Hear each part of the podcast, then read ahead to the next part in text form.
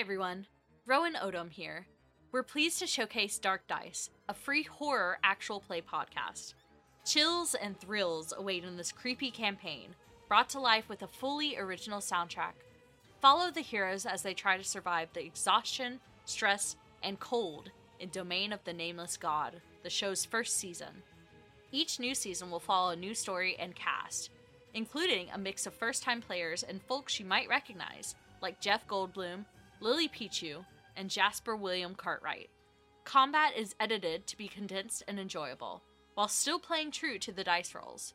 Every terrifying monster feels like it's actually in the room with you. Dark Dice is available for free however you listen to podcasts, or at darkdice.com. So ask yourself do you seek him?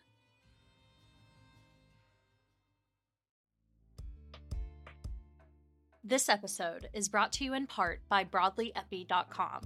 Whether you want to level up your public health or programming skills for free, want to rent a scientist, or just keep up to date with some of the latest research in public health, go check out BroadlyEpi.com. They also offer custom software solutions for both quantitative and qualitative data analysis, and have some tools ready made on the website. BroadlyEpi.com. Epidemiology, broadly speaking.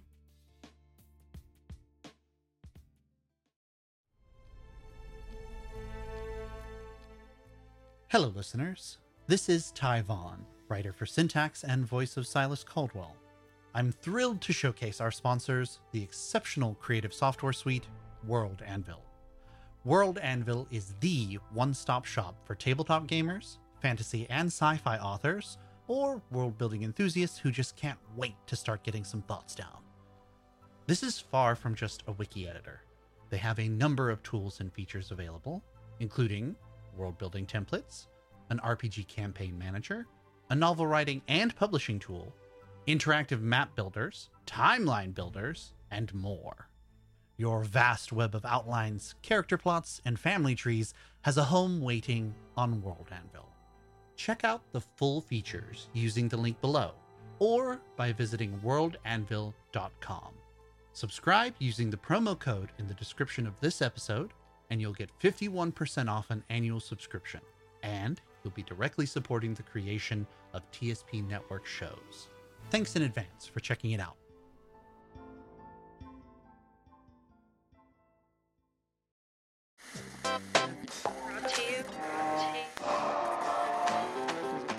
Brought to you by Twin Strangers Productions.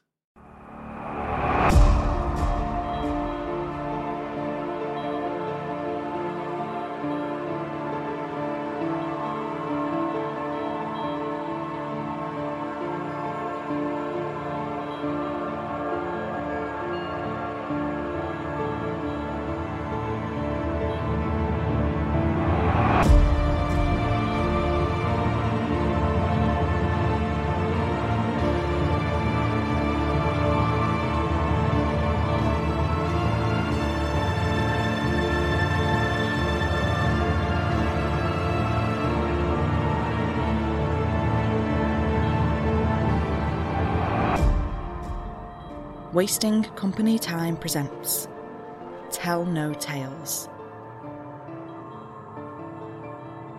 Episode 9 Make Peace.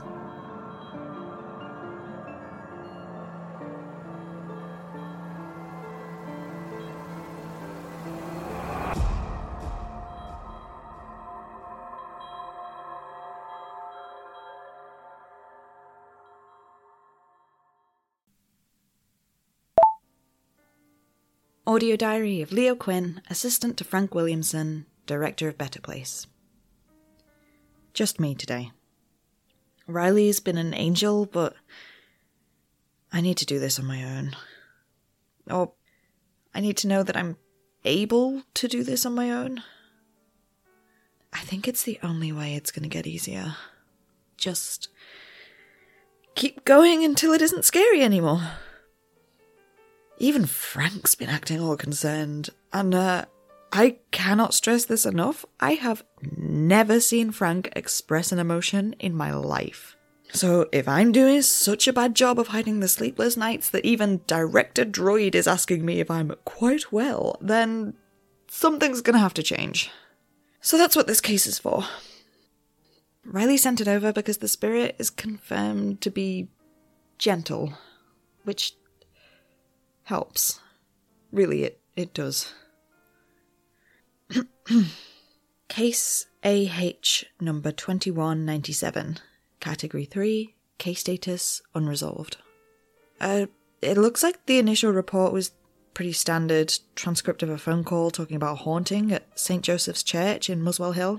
The priest talks about the usual stuff in the call, all the normal Category 1 feelings, which then progress into strange Category 2 manifestations. That's not the weird part, though. The weird part is the follow up email we've got on file, sent shortly before the dispatches were meant to arrive. Dear Louisa, Many thanks for your kind assistance regarding the arrangement of dispatches to be sent to the church. While I'm grateful for your help, I'm afraid we no longer wish to move forward with the removal of the spirit. It may seem strange, but we have reason to believe that the spirit belongs to a long cherished member of our parish, one Mrs. Lilian Daniels. Further, we suspect that her presence at the church is a welcome one, on behalf of both the churchgoers and Mrs. Daniels herself. We do not wish to be too hasty with her removal, and will trust instead in God's plan. If we have faith that he does not make mistakes, then we must accept that Mrs. Daniels' spirit has remained in our world for a reason. Thanks again for your help, Father Matthew Richardson. So, yeah, I can see why Riley thought that would intrigue me. I've contacted the priest. Again, probably a bad idea to be using contact info from these files. All it takes is one client to take offense and lodge an official complaint.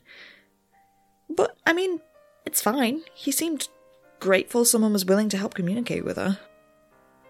He's gonna let me in tomorrow evening, keep the church empty to give me a chance to interview her with the recorder.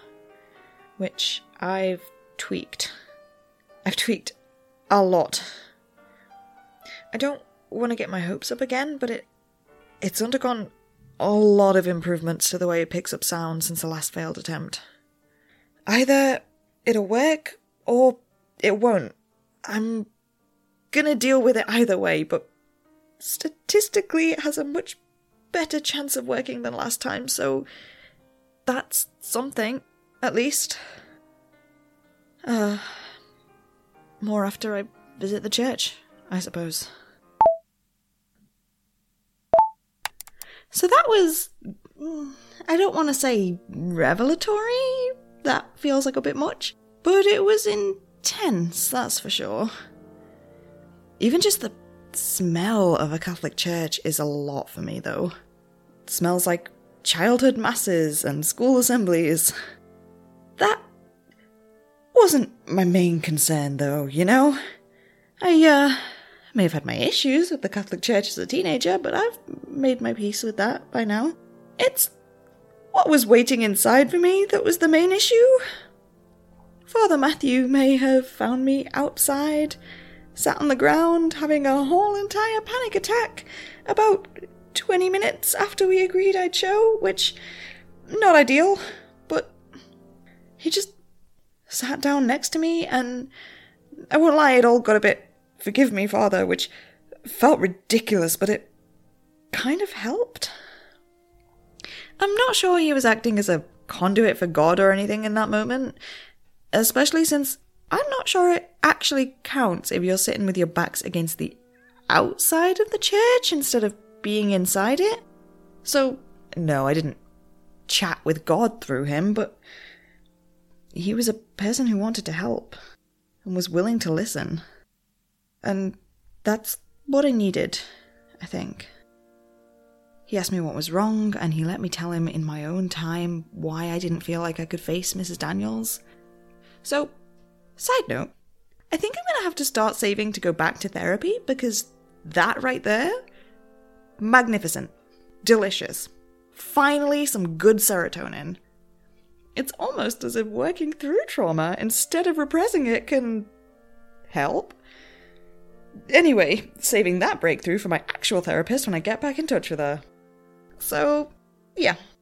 After I talked to him, he talked to me.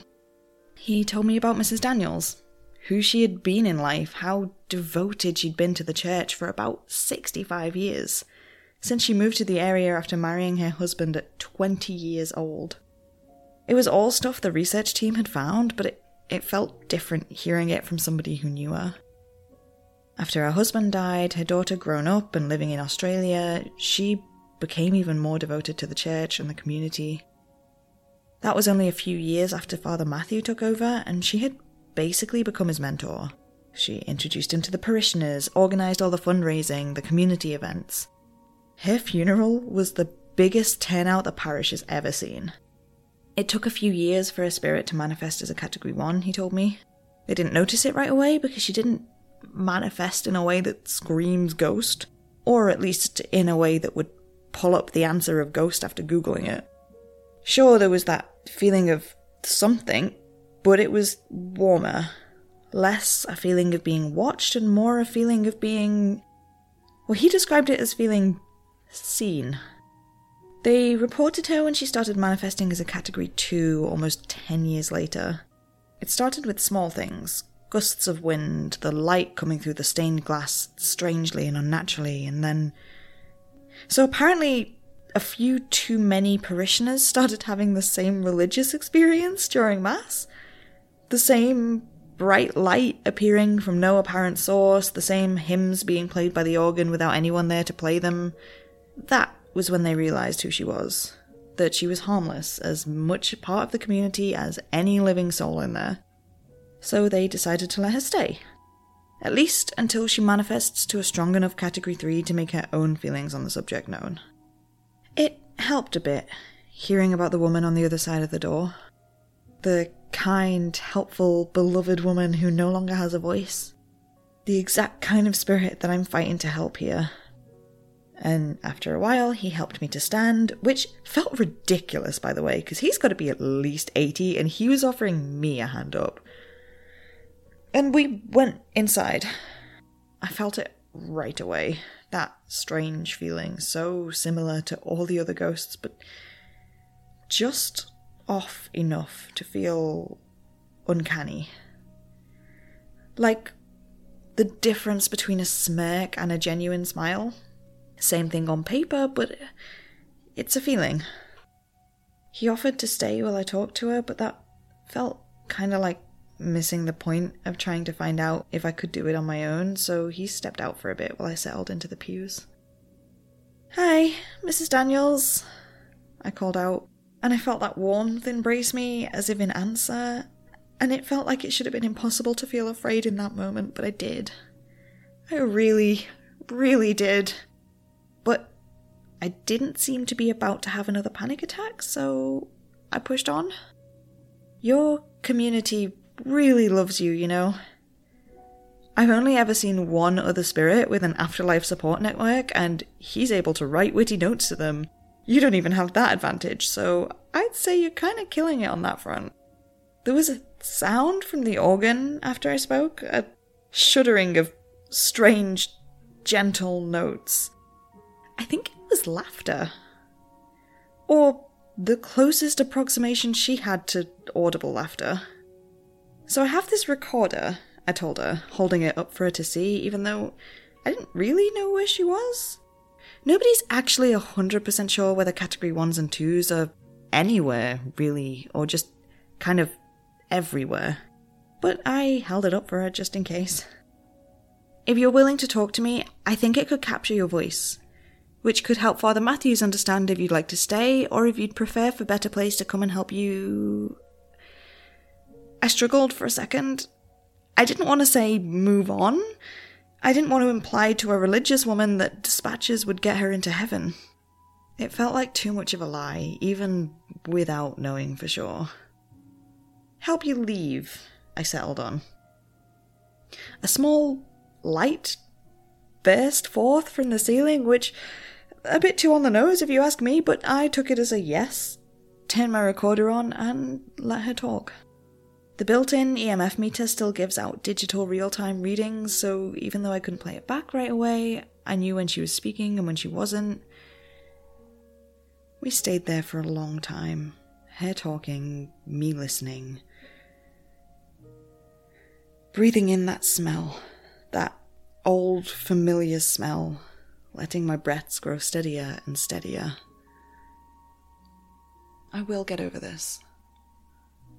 One ghost at a time.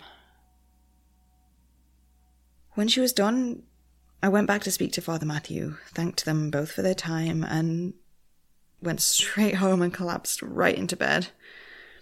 I don't know if you've ever had a panic attack, but it's kind of knackering, you know?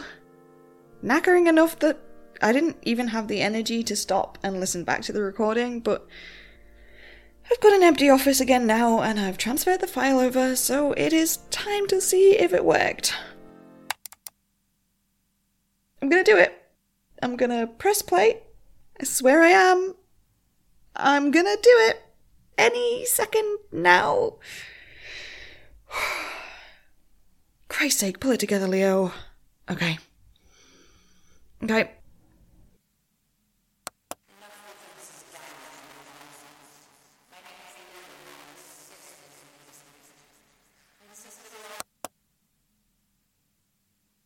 Okay. Not the end of the world. Not the end of the world, right? It sounds better than last time, at least, so that's. Let me just see if it's the same the whole way through.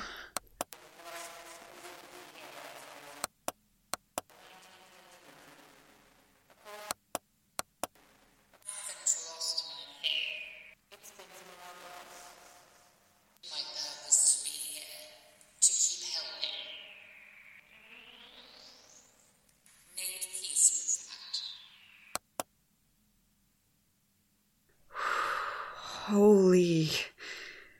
Those were words, right? Words! Actual words! Right?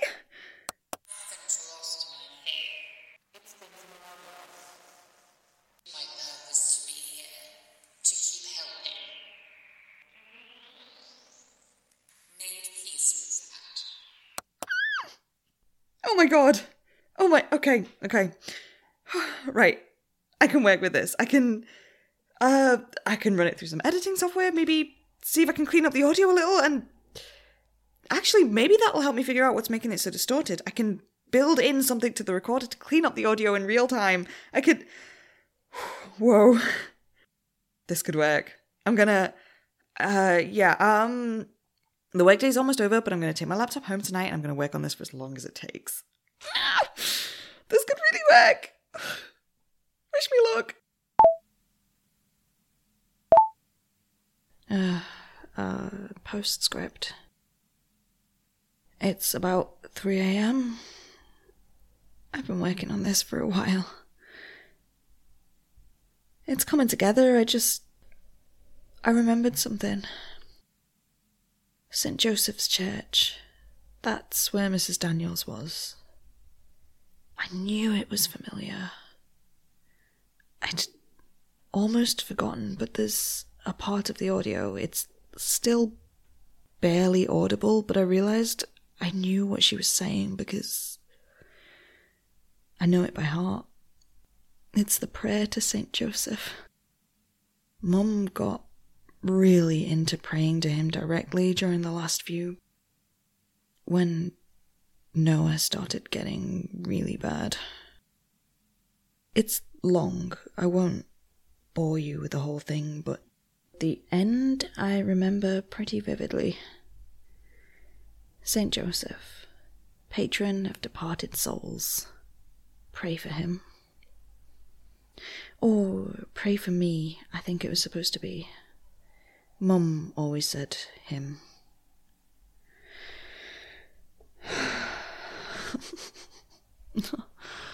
oh, just. The universe has a sense of humour sometimes, you know? Or at least a sense of. I don't know, symmetry? I wonder what Noah would think of this whole thing. I should get some sleep.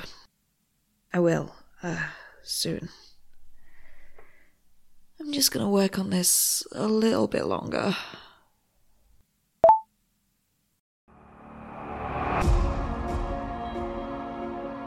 Episode 9 of Tell No Tales Make Peace was written and performed by Leanne Egan. You also heard the voice of Courtney Levin as Lilian Daniels.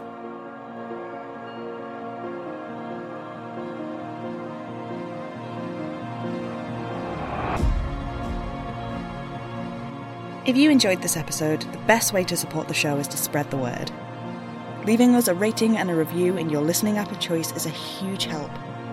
Or you can follow us on Twitter or Tumblr at Tell No Tales Pod. Links and information about transcripts can be found in the show notes.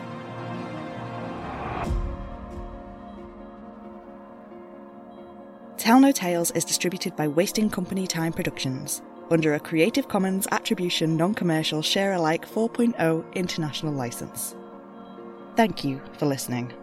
And remember, the dead don't bite.